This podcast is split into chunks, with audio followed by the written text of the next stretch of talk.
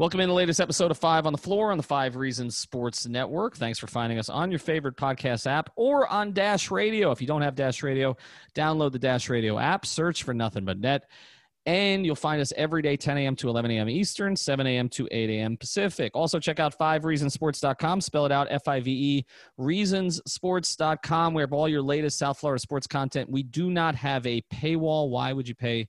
To read about your favorite team. So it's not just the Heat, but also the Dolphins, Inter Miami, the Panthers, the Hurricanes, and the Marlins, who actually play their second round series, the NLDS. They open up Tuesday against the Braves. We'll have full coverage there and also on our YouTube channel. We're getting close now to 7,000 subscribers. 6,800 of them are there for Alphonse Sidney, who will be with us today on the podcast. Also, check out the great sponsors of the Five Reasons Sports Network, including the Seltzer Mayberg Law Firm. They've been with us a long time. This is the place that you go if you've had a car accident or a slip and fall, if you were hurt as a result of someone else's negligence. Make sure you give the attorneys at Seltzer Mayberg a call. They're available 24 7 at onecalllegal.com, O N E calllegal.com, or you can call 1 855 5000 Law with a centralized office located right off I 95 in Miami. They're ready to take on your case, whether it's in South Florida or anywhere else in the state. Again, the phone number is 1 855 5000 Law, onecalllegal.com. Tell them five reasons sent you. And now, today's episode. One, two, three, four, five. On the floor. Welcome to Five on the Floor, a daily show on the Miami Heat and the NBA featuring Ethan Skolnick with Alphonse Sidney, Alex Toledo, and Greg Sylvander. Part of the Five Reasons Sports Network. Right, Ethan Skolnick back on five on the floor. Here's today's floor plan. We are sort of still basking in the wake of the Game Three Miami Heat victory against the Los Angeles Lakers, tightening the series to two to one. Game Four is on Tuesday. I will not be there, so it is safe to watch. We're going to reflect on three things today. Jimmy Butler, he spoke today to the media. We want to put that game into some perspective. Dwyane Wade just kind of did it for us on Twitter. Also want to get into Goran Dragic and Bam Adebayo, who spoke to the media today, not necessarily because the Heat wanted them to, because it is mandated by NBA rules that they must be made available. That's why they were out there today. And then LeBron James's comments, we will save Team Petty for last.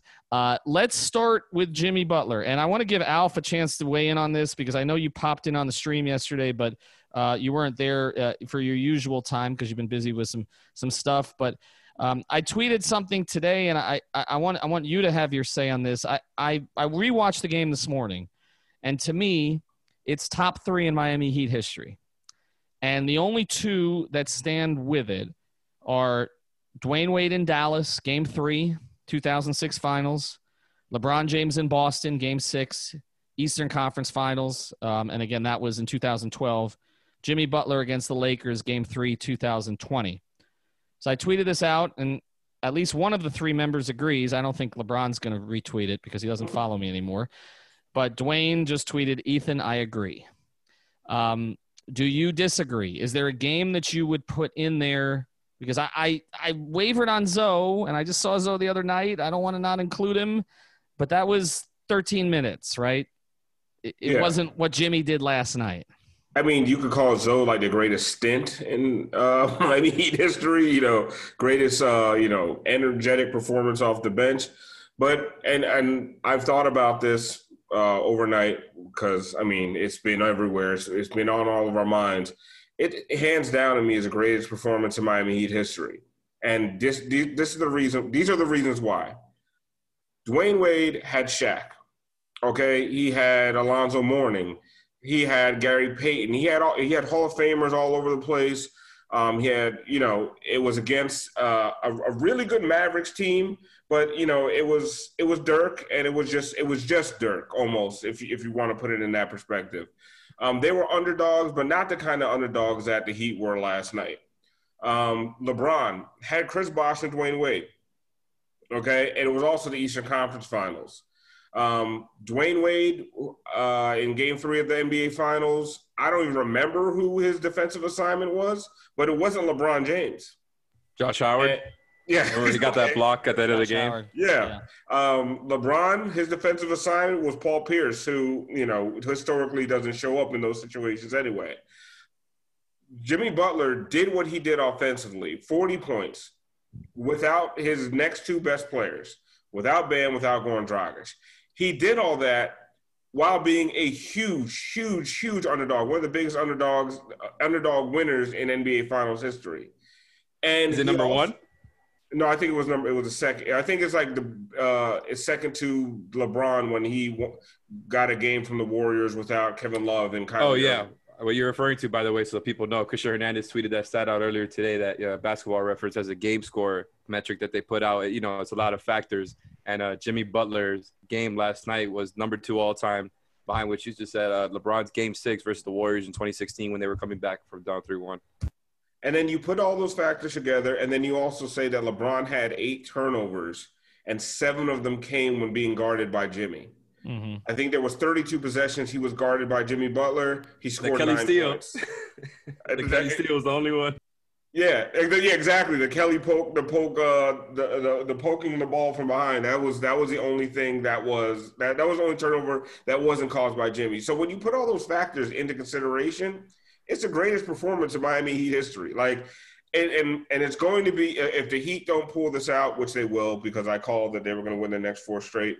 Um, if uh, if they don't pull this out, it's still. I mean, come on. When you consider everything, no Bam, no Goran, none of us. I not none of us. Um, I even I, I even as much as I thought they were going to win that game, because I thought they were going to win that game because Bam Adebayo was going to be available, and once he wasn't, I tweeted out, "Welp." I mean, like I, I I'm going to be honest, I lost some of my guts at that point, but. Just with everything, all the circumstances, everything surrounding it, that's the greatest game in Miami Heat history and it's probably going to go down as a top three, top four NBA Finals performance, just uh, regardless of team in NBA history. Greg, uh, when you look at Dwyane's performance in the 2006 finals, I, I, I think as much as we pick out game three because they were down 0 2 and the circumstances, I'm not going out like that. Okay. And it was very similar to Jimmy's mentality yesterday, another Marquette guy. But the thing about Dwyane is he did it four times.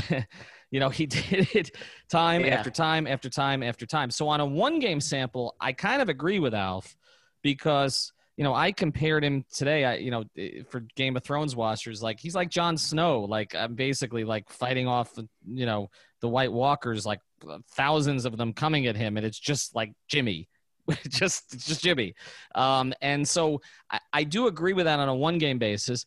I think the way that it gets evaluated though historically is whether he does it again. Like maybe not that, but Allen Iverson, we talked about this last night. Allen Iverson had a performance for the ages in game one against the Lakers. I think it was 2001 was that year, right?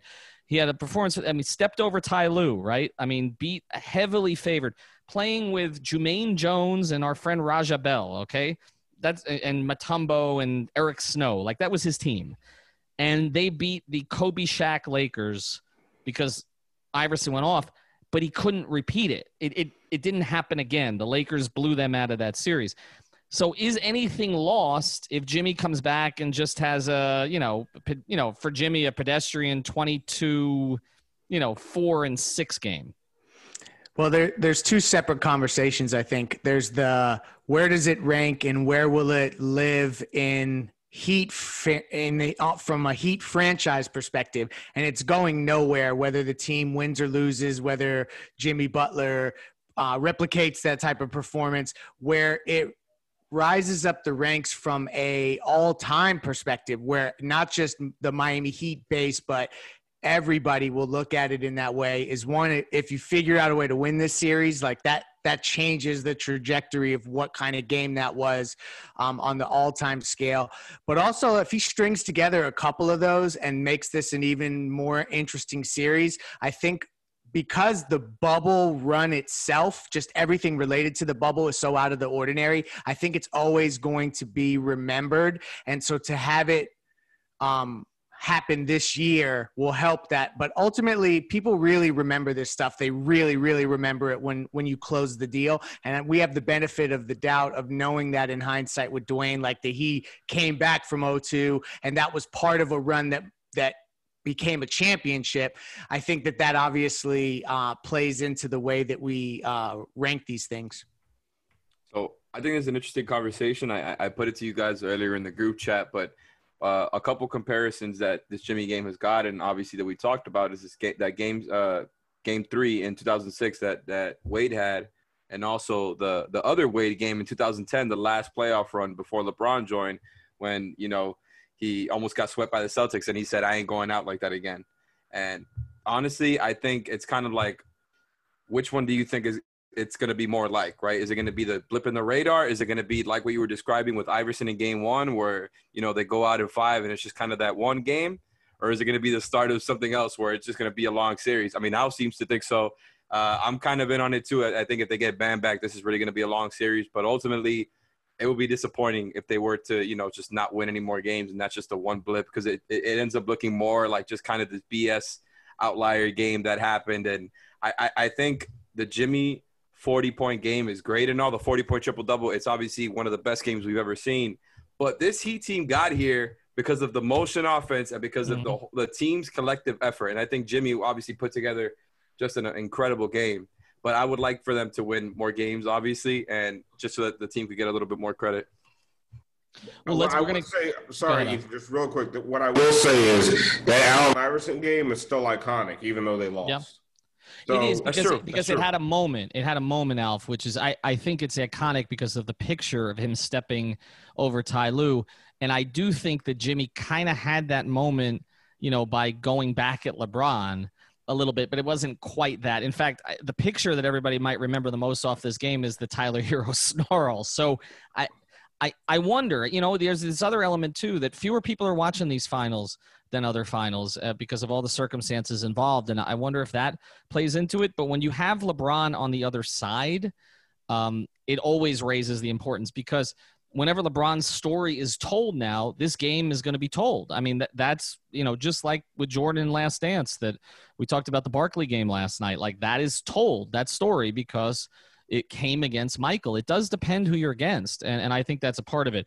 Next, I want to get into what comes next for Jimmy Spoelstra and Jimmy Butler talked about that today. Before we do, though, I want to tell you about my bookie. Unless you've been living under a rock, you know that not only are the NBA playoffs going on, but also the NFL is back. Someone should wake up the Dolphins. But it means just one thing: it's winning season at my bookie. I don't know about you guys, but for me, a game's ten times more exciting when, like yesterday, I took the points. So make sure you put some money on it. Go to my bookie ag regardless of whether you've been betting for years or you're ready to play for the first time mybookie is your best bet this season with the biggest online selection of bets and props they've made it simple to win and easy to withdraw your cash right now they've got a $100000 super contest for just a $10 entry and they're giving away $5,000 in cash prizes every four weeks. You'd be crazy not to invest in your sports knowledge with that kind of potential return on your investment. 10 bucks to win thousands you should sign up. You too can sign up in my bookie. Just use the promo code five on the floor. Spell it out. Five on the floor to claim your 100% deposit match all the way up to a thousand bucks. That means if you put a hundred in, they'll give you another hundred. It's an easy way to jumpstart your bankroll. NFL, NBA, of course, MLB playoffs still going. They've got it all on tap. It's never too late to get started on your winning season exclusively at mybookie.ag. All right, let's get to the comments today. Both Erik Spoelstra and Jimmy Butler spoke um, at length today. Jimmy had a very long press conference. There's one quote that is getting some attention from Erik Spoelstra. Let's touch on this first and then roll it back to Jimmy because I tweeted this one and Dwyane retweeted this also. So I guess he agrees, okay, of what Jimmy needs to do the rest of the series. Erik Spoelstra on Jimmy Butler not wanting the offense to go through him. Quote, we don't care what he thinks right now. There's no turning back. He likely will have to do something very similar to that again to accomplish what we want to accomplish. You can't be ordinary. That was a paraphrase of the quote. There was a little bit more to it. Erik was kind of smiling when he said it. There's no rift. But is this legitimately what Erik Spoelstra wants? Because all season he has said it is not what he wants. Or is he trying to, I guess, inspire Jimmy? Or is he trying to set up the Lakers, Greg? I think this is a case of that if you are operating under the assumption, and I think Spo is seasoned enough with the media to do so, uh, where you don't have Bam or Goran. Like essentially, if you operate under that assumption, Jimmy does kind of have to do what he did last night. Obviously, not a 40 point triple double, but he has to be the guy who has the ball in his hands and that is basically facilitating everything. It's, it's basically this, and this is crazy to say out loud. Jimmy Butler has to win his individual matchup with LeBron James for this team to hang without Bam and Goran. Like, that's just how it goes. So, uh, they don't necessarily need the same stat line. I think that some of the offense could be transferred to other guys if they're hitting shots or there's just a different kind of game flow. But ultimately, putting the ball in Jimmy's hands and living and dying by a really high usage Jimmy game is the formula when you don't when you don't have Goran or Bam. Yeah, I couldn't agree more. I think uh, specifically when you don't have those guys, there's just no choice. Like I, you obviously give Herro a little bit more run. You give Duncan Robinson and these guys a little bit more run. And Kelly Olynyk has done a great job stepping up in these in these past couple of games. By the way, when you're just talking about the offensive load, so you have guys who can take that on, and obviously they're going to run their offense. But yeah, uh, Leif was 100 percent right. Like they're going to live and die with Jimmy being the high usage guy. And I think just because you know they have the right personnel to be able to run that, like when you have this is the guy, these are the guys you have left, right? This is the best option there is. This is the, you have Jimmy, you have shooters. Your best bet is to just kind of be as disciplined as you can on defense. Try to make up for it, and and honestly, get hot. Whether it's Jimmy getting hot as the as the score facilitator, or whether it's the rest of the guys getting hot as shooters, which we still haven't seen in this series. I think that's the formula. Now, when Bam is back, I think we're going to see them revert to a lot of what we've seen throughout the year, throughout the series. I, I mean, throughout the playoffs. But even then, I still want aggressive Jimmy, man. Even if it's not at the same rate where he's obviously dominating every possession, I would really like to see Jimmy attack switches the way that he did yesterday. It's just a relentlessness where it's like, okay, I got this matchup. If that side of the floor is cleared, you know, I'm going to work. And I thought Jimmy, it, it, they really just simplified it yesterday by, you know, Jimmy didn't force it, the, the shot at all. He was really just, you know, kind of taking what the defense gave him just to a different, you know, with a different mindset, with a score first mentality this time, I think. And he's going to keep making those reads. I trust him to keep making those reads. So whether it's him going off or the shooters going off, I think we're going to keep seeing more of the same. The offense, by the way, going back to normal is huge because the Lakers shut the hell out of that offense that uh, in the first couple games. And last game, it was really just the inverse. The Lakers, I mean, the Heat defense on the Lakers was so much better than the first two games. I really just think like that game three effort with Jimmy and with the whole team was perfect. And they need to really bottle that and keep going with that. Because if they revert to, you know, a lot of zone and, uh, uh you know, if they don't execute the way they did last night, like it, it can go back to being ugly right before you know it, and, and, and they're down 3 1. They had to play perfect. Alf, what do you think? I, th- I think you're Alf, just going to, I think what's going to happen is I think Jimmy's going to play almost the same exact style, but I think the rest of these guys are going to step up more than they did last game. I don't, I don't, Duncan is due, right?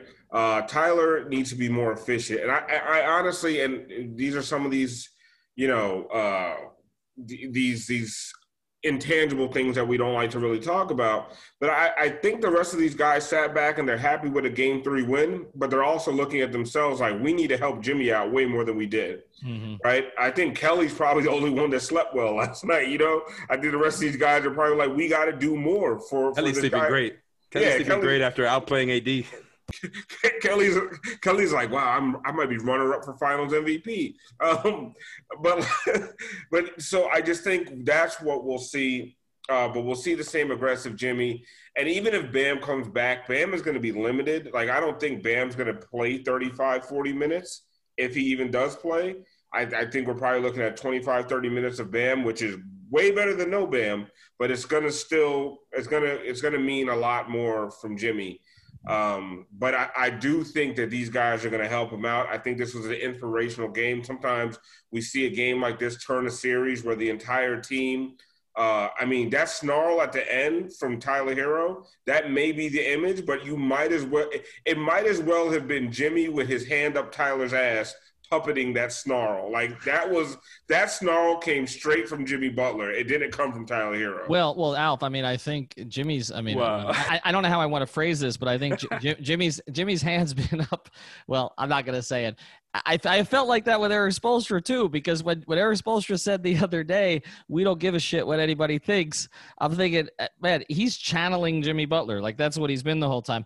Uh, let's get to some of Jimmy's. Jimmy has cursed in every press conference, by the way, from start to finish. So you're absolutely right. So let, let's get to some of Jimmy's comments today about the way that, because he was asked, you know, they want you to play a certain way um, and, and that you don't really want to play. And he says, I think they know what buttons to press to get me to play the way they want me to play. I just want to win.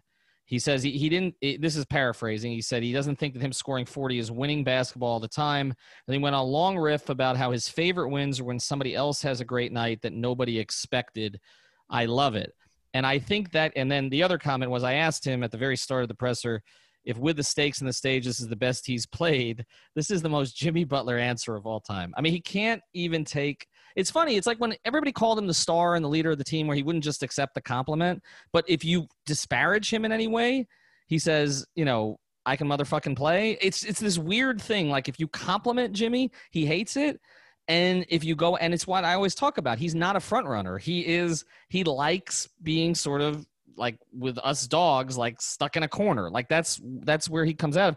He said i asked him was the best he's ever played. And he said probably not. He had this answer ready. I was really good whenever i was in high school and i played in this league against all 45 year old men and i really dominated and i was 17 it's it's up there but back then i was killing them. I mean he literally that's just so went went toe to toe with lebron james and pretty much kicked his ass and he's talking about being 17 year old beating a bunch of guys my age uh, in some you know jcc league or something like that. It's crazy. Um, jimmy's just cool man. He's not gonna hype himself up after that. It, it, it would take away from the persona. He's got to act like he you know this is this is what he expects from himself. But alex if somebody criticized him he would hype himself up. That's the thing. That's right. that's you're right yeah. he, that's where he comes from. Um, so let's uh, let's get into real quick uh, and then i do want to get into bam and dragic next. Let's not spend a lot of time on this the shooting. Alf, you have been so confident that there's going to be a game, right? Now we've got three straight games where they have not shot the ball well. Duncan's not shot the ball well. Tyler's not shot the ball particularly well. Kendrick was better in games one and two in terms of his percentages. Is it just because we've seen it, we're expecting it? Because it's it's now been a little while. They had they struggled some in the Boston series also from three. Well, I- I'm thinking. I'm thinking part of the what we're what we're looking at is the the usual suspects are not having the shooting nights that we want to see because game two, I mean, they had what the first 50, 40, 90 game in NBA finals history or like the second yeah. or something like that. Now um, right there. Yesterday was 50, 33 and 90. Mm-hmm. I mean, mm-hmm. they've been shooting well. Like the offense is not the problem. Um, yes, I would like to see. Ty- uh, I mean, I think Tyler had a, a better. Um, Tyler was okay, but I would like to see more. I would like to see a six, seven, three point Duncan performance. Um, Jae Crowder actually was hitting his shots last night a little bit, but um, they've they've been shooting well. It's it's really defensively where where they have to turn it on. And one of the best moves I saw yesterday, and it was, a lot of the people on Twitter had to kind of point this out to me because um, I was kind of distracted during the game, and I'm looking at the box score and I'm seeing that Meyers is like a plus 13 and Kelly's a minus 12, but Kelly's getting all the minutes. But Kelly was fantastic.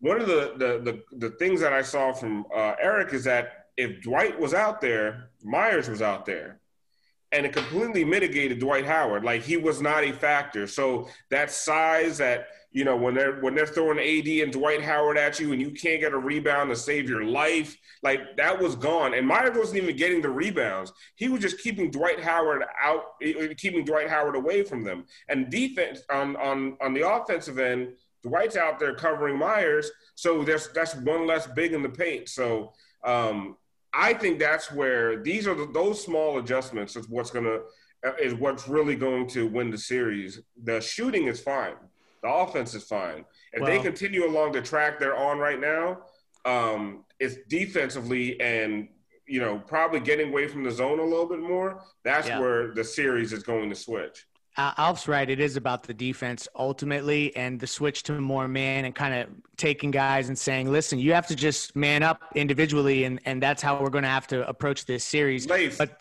Leif, win your matchup against Alex Caruso for God's right? sake. I know. You know what I'm saying? Like, like you, just get it done. Yeah, or just whoever's bodying up LeBron or bodying up AD, send help and leave KCP dumbass over in the in the corner by himself. Let him shoot. You know what I mean? To Ethan's point though, with the shooting, if you look at Herro, Duncan Robinson, and Jae Crowder, they were 28% last night. They were seven of 25, I think, if I'm doing the quick math there.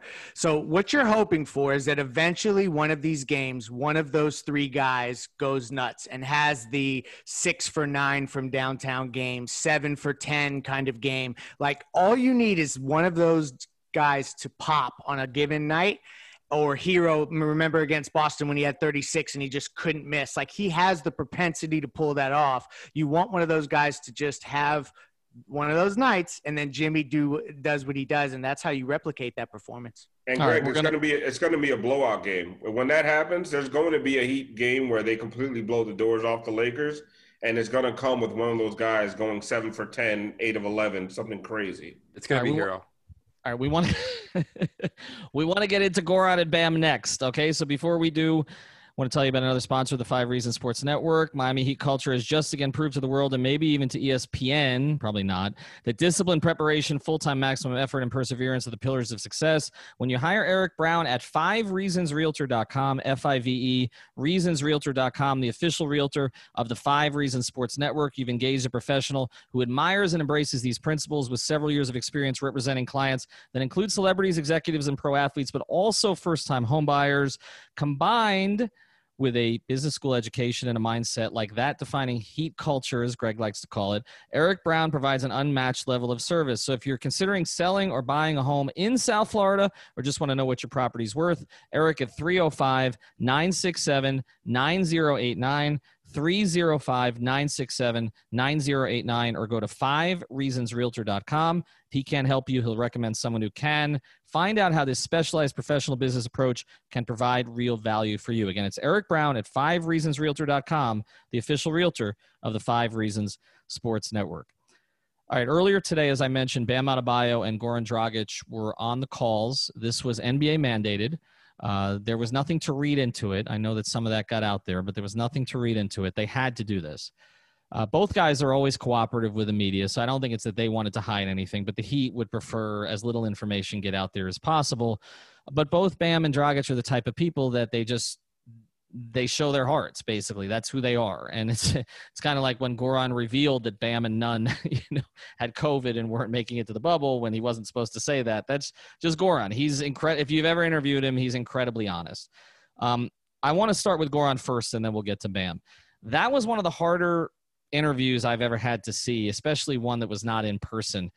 He wants to play so badly and this is I'll get to a couple of the quotes, but the the money quote here, where he started to break down at the end, he talked about his trying to come back and and hoping the series could be extended, and he kind of intimated that the extra day between the Tuesday and Friday games might give him a little bit more time to get out there.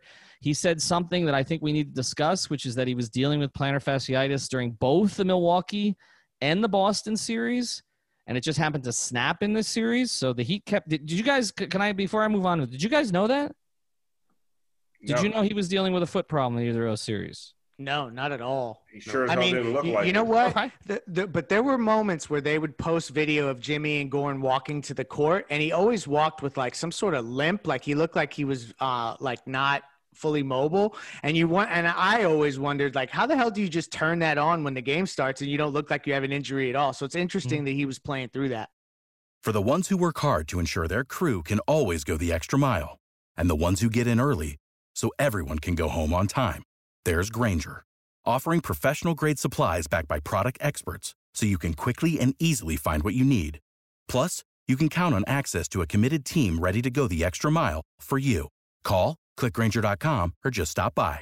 Grainger, for the ones who get it done.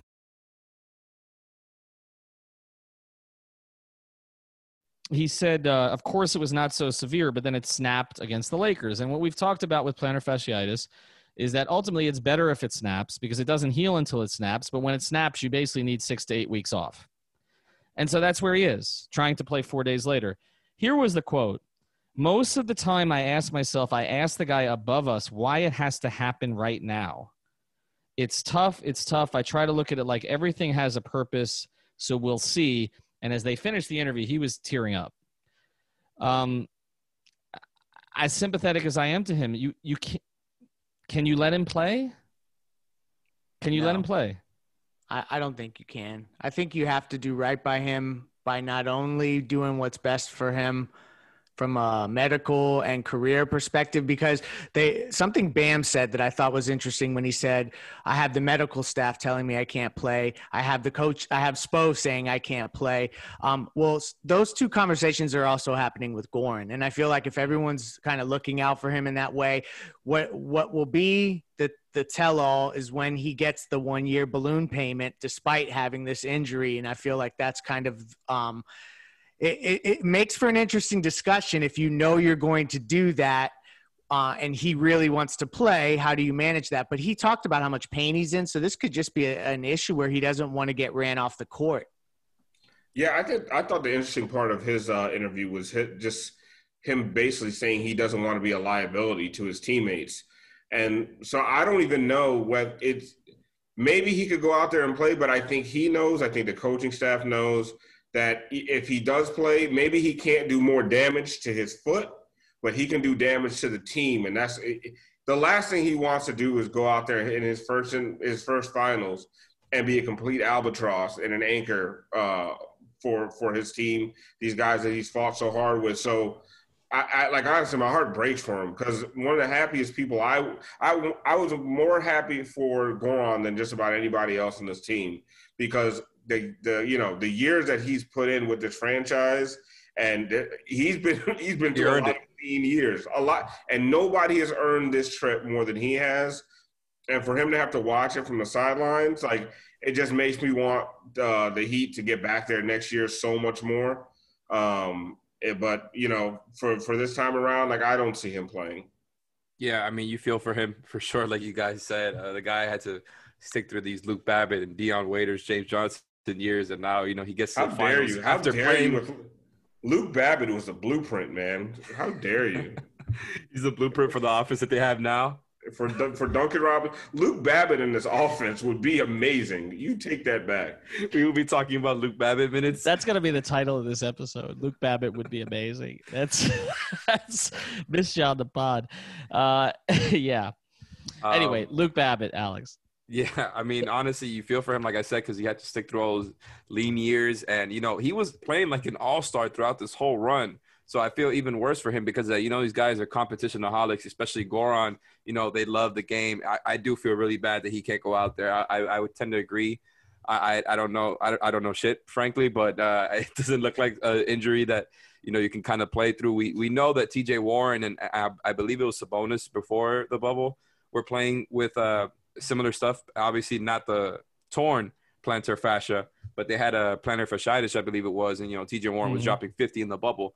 But I guess uh, when it's torn, it, it does sound like it's kind of a different level. And if he's out there talking like that to the public, that makes me believe the confidence is not there that he can go out there and be 100%. And yes, obviously, Gor- having Goran out there, even at, at, at that, I'm sure like throwing him out there for 15 minutes could it hurt you if he just takes like Kendrick Nunn's minutes or something. But at the end of the day, you don't want to risk that guy, uh, you know, really, really hurting himself and getting something worse. And honestly, man, if I'm gonna be real, real with you, they, they obviously they could use Goran at, at his best. Of course they could. But if they get Bam back next game, like what you guys were talking about in the last segment, the defense is the most important thing. They really need to get the threes going, but they Mhm. have a way to always get their offense going, and that's what Goran is going to give you. Like I said, you always would rather have him there, uh, I think the defense is going to be the most important thing right now. So it's even more of an incentive to kind of keep him out. I think.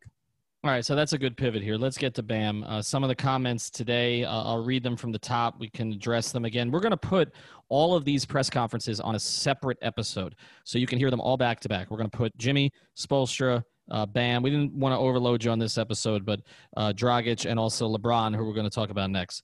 Bam Adebayo on his neck. It's getting better. It's up to the medical staff. I'm trying to get back as quickly as possible. They're trying to make sure I'm safe and I'm ready to play. But yeah, this sucks. Has he been told he can play in game four? Like I said, I'm day to day. Tomorrow I could play. Tomorrow they could tell me no.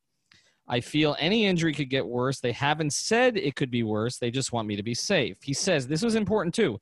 He said this injury, he was definitive about this. This injury occurred in game one of the finals. He said it had nothing to do with the shoulder injury in the Celtics series. So that is somewhat new information. Then I asked him, I said, You have been incredibly durable. You've missed one game in two years. What is this like for you? He said, Crazy fact. I've missed only one game since my rookie season. I don't like missing games. If you're wondering if I am really injured, he must be following social media. There you go. I've played through bruises. I've played through been being beat up. It's been difficult for me mentally. And then the other thing was he says he's dealing with soreness from the neck strain, and he talked about it being close to his brain, and then said it's more serious than tweaking an ankle. Um, I came out of that press conference not knowing if he's going to play. I, I, really don't. I, I just feel like it's it's out of his hands to a certain degree. Um, I don't know if winning the game. I mean, if they lost, they weren't going to bring him back for game four. So obviously, it makes it a little bit more likely.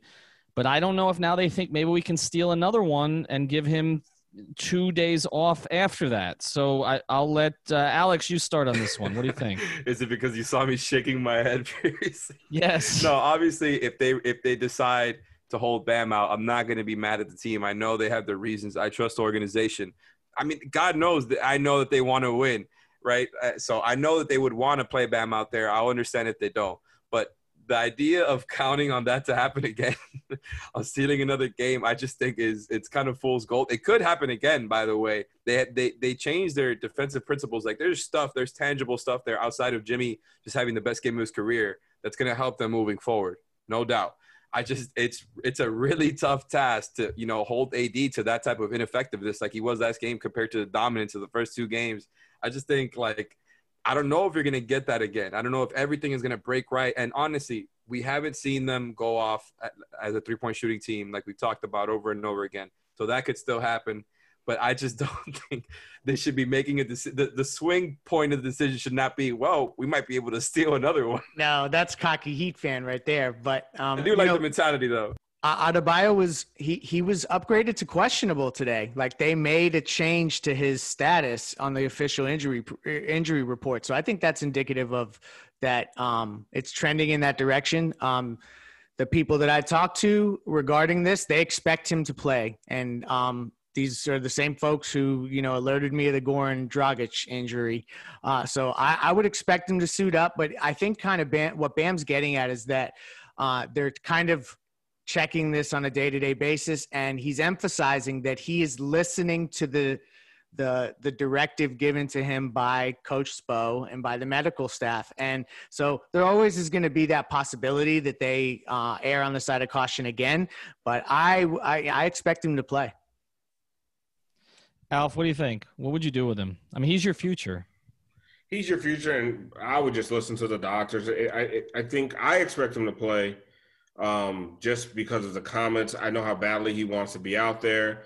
Um, I I think there's probably going to be some kind of minutes restriction. That's just me spitballing. Like I I could I could see them saying no more than 20 minutes, but like I, like I said before, 20 minutes of Bam is uh, I mean it's huge. That would be huge for them. And you know that's a guy who could who you know in 20 minutes he could just play all out against Anthony Davis and pick up six fouls. It better be the last 12 minutes of the game. right? Um, but um, yeah, I, I, think he's going to play. I do. Um, and if he doesn't, the the idea of maybe stealing another one, I think is a little far fetched. Um, but either way, I said that he was going to win the next four, so they better figure it out. I don't All right, we're gonna, like a liar on the timeline. Well, we don't want to be a liar on the timeline. All right, a word from Safe Cubbies, and we're going to talk about LeBron James. I want to introduce you to another of the great new sponsors of the Five Reasons Sports Network, and it is a sponsor that would be important in any time if you want to have a beautiful workspace, but it's especially important now when you need a safe one as well, and that's Safe Cubbies.com, which offers modular office solutions designed to elevate your open office into a modern and safe environment at any budget. You can personalize your workspace with options like whiteboards, magnetic panels, acrylic sheets, and graphic branding. Most of the surfaces are non porous for easy cleaning and can be removed or replaced within minutes. Now, this is for workplaces. They've got a bunch of different options on their professional series, but also they've got private room solutions, dividers, and sneeze guards, and they have a classroom series as well. So if you're involved with a school, this is definitely something your school should check out. Of course, if we have school in the fall. And that's the point here. We are entering a new normal period with COVID 19. SafeCubbies.com, which is locally owned, is the place that you want to go. The phone number is 754 216 1071. Again, that's 754 216 1071 or safecubbies.com. All right, so let's get to the other side of this. Uh, Anthony Davis, LeBron uh, spoke to the media today, as did Frank Vogel. And I just have one question: as as I, I go through Brady Hawk's timeline, follow our guy Brady, uh, Brady Hawk 305. I had him on the Laker calls today, and he was tweeting all this stuff out.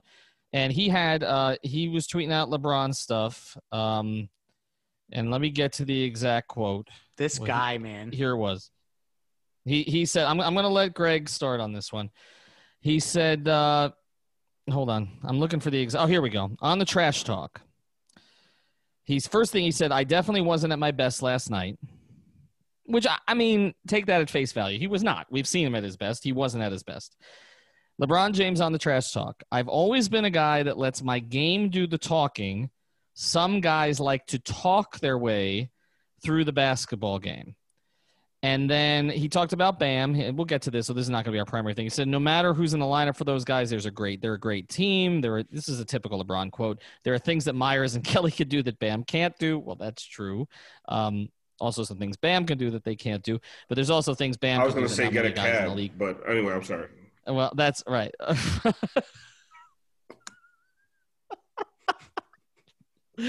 there's about five guys on the Heat team. Oh my god. Um, so anyway, I don't know how we're gonna finish this now. All right, let's. uh, I had this all scripted. All right, um, let's start like with the two you. three I'll zone. He completely start. took you out of your rhythm. right? totally out of my rhythm. Don't mix that defense in here, Alf. Greg, start. You start on this. Why? Why did you object so much? And then I have a question for all of you that I want to get to when before we finish. But why did you object so much to the way LeBron approached the day after? It's not really that I objected to it because he's a vet with the media stuff. He's so savvy that a lot of that stuff is just canned LeBron quotes. And and truthfully, like he's not wrong in that there's been a lot of series where dudes have popped off at the mouth and then he just kind of sends them home even if they have their moment. He ends up kind of winning the war, you know, regardless of that little battle but that it was just the end of the one sentence in, in Brady Hawk's tweet where he says, uh, "Some guys like to talk themselves through the game" or something like that. Yeah, Like- some guys like to talk their way through the basketball game. So, so my question would be, and I guess I would need further context to completely unpack this in a in a rational manner. Is was he saying that like that just generally, or was he saying that in reference to the way Jimmy Butler approached the last game? Because that's where sh- shit gets a little weird, in my opinion, because it's a very passive aggressive approach to kind of say that when you just got outplayed. And and I know like he can maybe act like he's above the fray and he's um, you know, LeBron James, who who you know doesn't, uh, he's not on the same tier as as the Jimmy Butlers of the world who have to work so hard to get there or whatever. But ultimately, like if that's where he's going with that, that's where I take issue with it. But other than that, it was kind of benign. You know my issue with it with it is LeBron has never been a big trash talker on the court, but he has been feeling himself this Yeah. entire playoffs. Yo, he and really, trash it- to Tyler Herro. I mean, yeah, really in these rounds, he's John. He's crying to the refs like I, he's always crying to the refs, but it's so demonstrative and ridiculous. The problem is. t- Last night he was talking that cash and got punched in his mouth, and then he wants to talk. Well, well it's not. A, I don't. I don't really trash talk. Well, you was trash talking and you got punched in your mouth and embarrassed. And now trash talking isn't important. And oh, some guys like. It's like it's it's so disingenuous to me. I just that's the part. And I, I love LeBron James. I think he's the greatest basketball player of all time. Me but too. this this is the difference between Jimmy Butler and LeBron Mm-hmm. James when it comes like his that that manicured, tailored image that he puts out there. Um, and he's he's so protective of it compared to Jimmy, who just yeah, oh no no yeah, I talk shit to him because he talked shit to me first, and that's it. Like it's just an honest, genuine answer. I just feel like everything that comes out of LeBron's mouth is just so like structured to keep his image. You were talking shit on the court, you got embarrassed, and now you're talking. Oh, I don't like to talk. I like to let my game speak for me. Then why didn't you just shut the f up and let your game speak for you? It didn't work out for you, and now you and now you're making excuses about it after the game. I just thought it was I just thought it was a punk move. Like he just didn't he didn't want smoke and he didn't want he was embarrassed by it. Listen, I'm not a LeBron hater. I'm not somebody who, you know, will try to take away from his legacy. But this personality stuff, you know, it would come up every now and then when he was here, you know, the crying to the refs, like you said, that's that's always been there. But what you're talking about specifically, I mean, everything you said was was really well said. He was talking trash in that first quarter to a 20 year old rookie, mm. skinny ass white kid. Like the team is missing two of their three best players, and then you got outplayed, and He's then you such a walked off runner. the floor. But like, I don't understand. Like, be mad at yourself, dude. Oh, you the got walk- outplayed by by by David. Like, you are Goliath. Like, He's you done- got he's done the completely walk off. outplayed. He's done the walk off the floor before, by the way. That that's not that's not the first time. He didn't do it here. You know, it's funny. He didn't do a lot of this stuff here. He he's done it- Culture. Well, maybe he. I, Hmm. I'll give it to you. He, he hasn't done a lot of it, but I was trying to think off the top of my head, who when he was with the Heat, who talked? It, was never a player of his quality that talked trash to him, except maybe Paul Pierce would be the closest. But it was like Lance Stephenson, like it was those type of players. I remember Reggie Evans talking trash. To, I mean, stupid stuff like that. Most guys Stephenson, of course. Yeah, but most guys don't go at it. But see, here's the thing about Jimmy. Like everybody's like Jimmy's such a trash talker. He's real. I've talked to guys. He's really not. Uh, he he does it like in practice, but in games, he's not that big a trash talker. And I, I think the difference that we're we're hyping on, and let, let's finish here, um, because the difference between the two of them is, I think, what you've hit on, Alf. And I wonder now, you know, Jimmy is so genuine, and that's why you know, you can love him, you can hate him, whatever, but Jimmy is Jimmy. There's no BS. It is what it is, okay? LeBron, you know, has a media coach. I mean, who I got to know very well, okay, who he hired after the 2011 finals where he told everybody to go back to their pathetic little lives, which is one of the few which is one of the few mistakes he's really made. That wasn't a uh, mistake. That was an authentic comment. and It was Well, it, oh, you, you you know what? It probably was one of the few authentic comments, right? Okay, and and since then, he's had more of them. But I tend to think he's more authentic when he's talking about politics or sociology than when he's talking about basketball. I, I feel like the basketball stuff is where he trips up because he's trying to he's trying to to chase Jordan in a lot of different ways, and uh, you know, and and I think part of this is too Michael just sort of his legacy was again cemented by Last Dance when the whole thing is about Michael talking trash to the greats of his day, okay, mocking Gary Payton as a defender. And so now it's almost like LeBron's trying to sort of take on that persona. Like I, that LeBron talking trash to Jimmy in the first quarter, like I don't know that LeBron. Like that wasn't LeBron in Miami. That's like, what I'm I- saying. He's he's not he's he's he's trying to be Billy Badass out there, and you're not. Like I tweeted about it today, and the Lakers fans found it, and now they're all upset. I was like, he, he you can tell when somebody doesn't know. Like, it's just not in him. He looked down while he was talking trash to Jimmy. As somebody who used to get into a lot of bar fights and things of that nature, if I'm ever talking into your face and I'm telling you I'm gonna hit, do this, I'm gonna do that, and you're talking back to me, but you're staring at your feet, I know you don't want smoke. You're really not about that life. You're a shook one, and like that's the thing with LeBron. He it's not like I'm not casting aspersions on his character. He's not that guy. This is not who he is. So LeBron like, is a shook one. uh, when it comes to stuff like that, that's not Well, this. That's I think he was last night. I, I, Alex, I think he was last night. I absolutely do, and I I also think it's funny too. You know where I look the pri- I look through the, through this prism. I look at it through UD's prism, because UD is the most no BS person you'll ever come across. Like as even LeBron said, he basically said, you know, without saying it, he's about that life. Essentially, LeBron had that quote about UD the other day, and the way that UD connected with Jimmy right away in comparison to the way that he has a really strong relationship with LeBron, but he his relationship with LeBron was more kind of telling LeBron how it has to be. Like he even did that in the bubble, like to keep the season going when LeBron was when the Yeah. Lakers were It's almost like- going to leave. It's like You- UD. UD is like his big homie that he always is going to listen to. You know what I mean? And Exactly. Jimmy, Jimmy and UD are more equals in certain ways, where it's completely different. Absolutely. I think that's the key difference. So let's let's touch on that. We got one more quick thing, and we're only going to do 30 seconds each on this. Before we do, that, I want to tell you about Biscayne Bay Brewing, the official craft beer of Inter Miami, the Miami Marlins, and us, Five Reasons Sports. South Florida's actual independent brewery. It's owned by local guys who employ people in this community to make their beer right here in South Florida. These guys are committed to our community and to supporting Five Reasons Sports so we can keep bringing you all the local sports content that you can handle. So if you care about supporting local business and drinking amazing beer, grab their stuff Marlins Lager, Miami Pale Ale, and Tropical Bay IPA at all major retailers throughout South Florida. It's the beer we're drinking at Five Reasons Sports. I got a lot of it here. So, Alf, you back in town? Yeah, I'm back. I'm back in town. I'm in All right. Well, anytime you want some, you or Alex, uh, let me know. All right, let's uh, let's I'll make that two-hour drive. Well, it's not two hours, dude. You don't. Li- I live in Fort Lauderdale. I don't live in Palm Beach. Like I don't. What is that? I'm not. It's fine. Up. I'm back. I'm back at, at, at Uber. It's fine. I was gonna say, I mean, you're driving like a rideshare service, and like your whole problem is you don't want to come to Las Olas. I'm like, you're you're not. I mean, including I'm, in Fort Lauderdale. I'm back in, in your area, by the way, since you guys are Ethan, popping off again. Ethan, right. people from Miami add 45 minutes to everything. No, I, and, and they I, have to pass the Dade County line. It's because I'm a Cuban.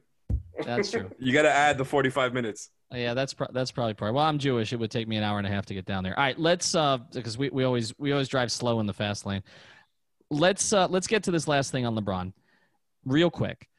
Team Petty existed when LeBron left. Uh, I think it thawed. I think more appreciation of LeBron came from it. I think even from inside the Heat organization, it came. Um, I think once he won the 16 title, the anger kind of became more towards the media for you know making that title more important than the Heat titles. It wasn't really as much about LeBron.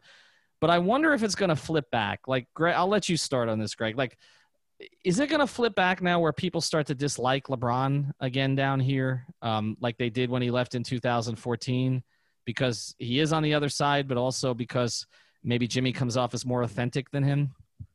Short term, maybe. Yeah, I think that you'll see some of that. I think particularly if this series continues to get chippier and um, uh, when it's fresh in all of Heat fans' hearts and minds, that there'll be some. Uh, some ill will, uh, you know, towards LeBron in that respect, particularly if LeBron comes out and, and wins, and then you have to kind of see him doing his uh, flexing and uh, back dunks when the buzzer has sounded, and you know the front running activities. That that's like adds insult to injury in the moment. But long term, no. Like this is the thing about LeBron James. Like I can't run from what he did while he was here and how awesome and iconic it was and what it means to his legacy is what I think will be the the greatest player of all time. So because the Miami Heat were along for that ride in the best years, ultimately when you come back to center, uh, LeBron James will be endeared by by the Heat organization and fans. But Jimmy is like Alonzo, where LeBron was like Shaq. Like when you're talking mm-hmm. about mm-hmm. Miami Heat DNA, and I think that there is an element of the way Jimmy is doing this that – is um, that connects to the organization in a different fashion and and fans are going to gravitate to that like just by virtue of the way that it sets up um, but you know down the road we're not going to be holding grudges against Bron long term that's the best analogy I've ever heard, actually, in terms of the two of them. That that's uh, that's a good way to put it because LeBron and Shaq felt borrowed, uh, whereas uh, Zo and, and Jimmy, even though they came from other places, they felt like they fit right away. It's it's a it's a and they kind of became the touchstones of what you call the culture. What do you think, Alex?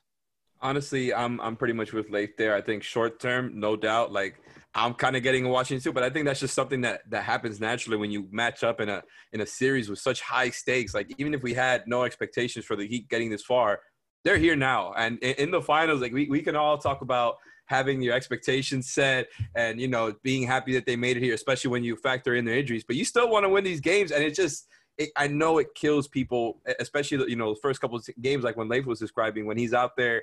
You know, he had that one dunk after the buzzer where it was like a dunk contest dunk, and it's like, oh man, this guy is really feeling himself. He also did the when they beat the Nuggets and advanced to the conference finals when they just kind of when he sat down and did that whole thing like, oh this, you know, we got more to go. This yeah. doesn't this Too doesn't cool mean anything. School. Yes, we get it. You've been to the finals ten years in a row. We we know. We we we've heard it so many times. Everybody knows this. Like I get it. You, you can celebrate, man. It's fine. No one's gonna call you a loser for celebrating. Again, that that's me. It, it, the emotion's starting to come out already. But uh, like some of the stuff he does, it's just kind of like it it goes under my skin a little bit, and I'm seeing it also from Heat fans who didn't necessarily hate on LeBron after he left. Some of my friends were, you know, they were kind of rooting for him, and and they they in general uh, go for him as like the greatest of all time over Jordan. So people want to see him add to his legacy. Even those types of people are kind of turning on him right now in the moment because of his antics. And I think he's just kind of, yeah, he's too cool, man. Like I, I think he got outplayed, he got embarrassed, and now it's gonna come out. I think it's just getting started now. LeBron's really gonna see and, and take this like a real series now. And I think now is when it's going to really get chippy, and that stuff that you're talking about is going to get amped up. All that all that resentment for LeBron is going to get amped up in the short term only. I think long term, everybody's going to be just happy saying, yeah, LeBron was at his best here and he's the best of all time. Alpha, let you close. Um, I think if he if this thing with Jimmy escalates, it could actually end up being a long term thing. Like because Jimmy is so beloved. Um, unlike when Stephen A. Smith said they'll never love you in Miami like they did in Philly, which might have been oh. That might be the worst take of this whole season, yo. On a list of stupid things that Stephen A. Smith has said, which is super long, that may be at the top. Um, but if it made no sense. Yeah, does, but anyway, if he continues to talk shit to Jimmy and continues his performance art that has been his his uh 2020 playoff run, like just this completely inauthentic, uh, this you know, and, and the whole and we didn't, we didn't get into the Kobe thing. Like that, that's gross, and I'm sick of that as well. If that continues, then I could see there being like long term animosity. But I, I honestly, I think LeBron uh, doesn't want any more of that Jimmy smoke. He's not talking for the rest of the series. He's gonna make it seem like I'm just I'm so focused. Zero dark thirty, no more. hundred percent. Yeah, that's what he's gonna do because he, he's scared to talk to. He he honestly he lost that talking battle with Jimmy, and he, he doesn't was, want any. He doesn't want any more parts of it. He was tweeting so much. Hey, imagine. When, when has he ever done that before, man? Imagine if LeBron shoots eight of twenty-four in the next game. Oh my god. Oh boy if that's the case, we'll invite Skip Bayless on the show. Um, thanks, uh, thanks to all you guys for joining. So the first time the four of us have been together in a while. I know people have been calling for that, so we'll try to do that a little bit more as we go. We're gonna put up a new episode, like I said, with just the press conferences. Also, I'm gonna talk to Joe Vardon tomorrow. Uh, he covered LeBron for Cleveland.com. He's now with the Athletic and kind of get the LeBron perspective. Also, we didn't even talk about this. I feel like I broke some news two days ago, and we haven't talked about on the pod, which is what next season is going to look like. We need to do a total new episode on that because I've heard there's going to be three bubbles: Chicago, Orlando. This is being seriously considered. It's not definite, but the Players Association has to has to approve it. But I think Chris Maddox touched on it a couple months ago. But from what I heard this week, it's it may happen. Chicago, Las Vegas, and Orlando, three bubbles. 60 game season in 20 game like bursts with the players getting breaks in between um, and that that may be next season. That there may be no basketball in American Airlines Arena next year. That the Heat will be up in Orlando. So save something um, for the um, off season. I think save that's a whole episode. for the off season. We're gonna save it for the off season, so True. we'll talk about it then. All right, we'll talk soon. Thank you for listening to the Five on the Floor on the Five Reasons Sports Network. One, two, three, four, five. On the floor.